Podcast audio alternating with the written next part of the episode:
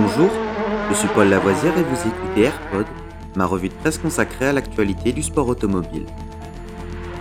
Good afternoon, ladies and gentlemen. This is Billy McCluskey from Palm Springs reporting for Embassy Sports of America.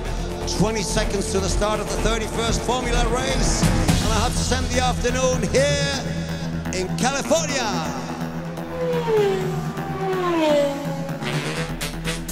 AirPod, c'est toute l'info et rien que l'info. Un édito des meilleures sources au cœur du sport automobile. Au sommaire de ce AirPod du 12 janvier, notre 214e épisode. Dakar 2023. Auto, étape 10. Le triplé pour Loeb.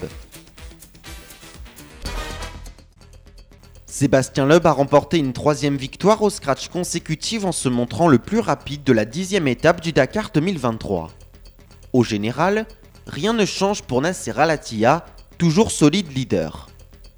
Le Dakar entré aujourd'hui dans le désert du Carvide, où une étape marathon particulièrement redoutée attend les concurrents sur les deux prochaines journées sans assistance mécanique.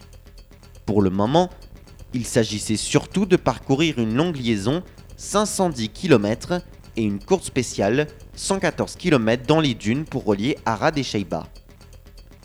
De bout en bout de ce sprint de moins de 2 heures, c'est Sébastien Loeb qui a donné le rythme, et c'est donc sans surprise qu'il a validé à l'arrivée sa quatrième victoire d'étape sur cette édition, la troisième de suite, avec 3 secondes 04 d'avance sur l'audi de Mathias Ekstrom. Pas d'erreur pour le Français, qui a pris ses marques sur ce terrain bien sec désormais, avec un sable mou qui va certainement se révéler éprouvant durant les prochaines journées. Troisième de la spéciale à 5 secondes 22, Lucas Mohareza quelque peu réduit l'avance de Nasser Al-Attiyah au classement général, mais en ne lui reprenant que 23 secondes, le Brésilien reste un outsider peu encombrant pour le pilote Toyota. Celui-ci est toujours solide leader de la course et prend garde à limiter sa prise de risque alors qu'il est lancé vers sa cinquième victoire au Dakar. Sébastien Loeb, quant à lui, revient à 15 minutes de la deuxième place avec cette série de victoires au scratch. Il a aujourd'hui repris un peu moins de 6 minutes à Nasser Al-Attiyah et reste suivi par les deux Toyota de Henk Lintegan et Giniel de Villiers. Ce dernier ayant perdu 4 secondes 25 sur son compatriote aujourd'hui.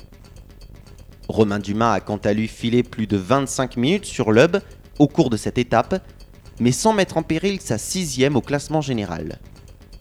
Il devance Martin Prokop et Brain Barakwanata.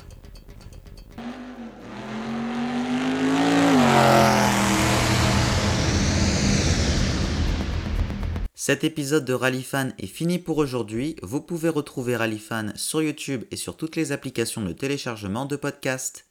N'hésitez pas à vous abonner.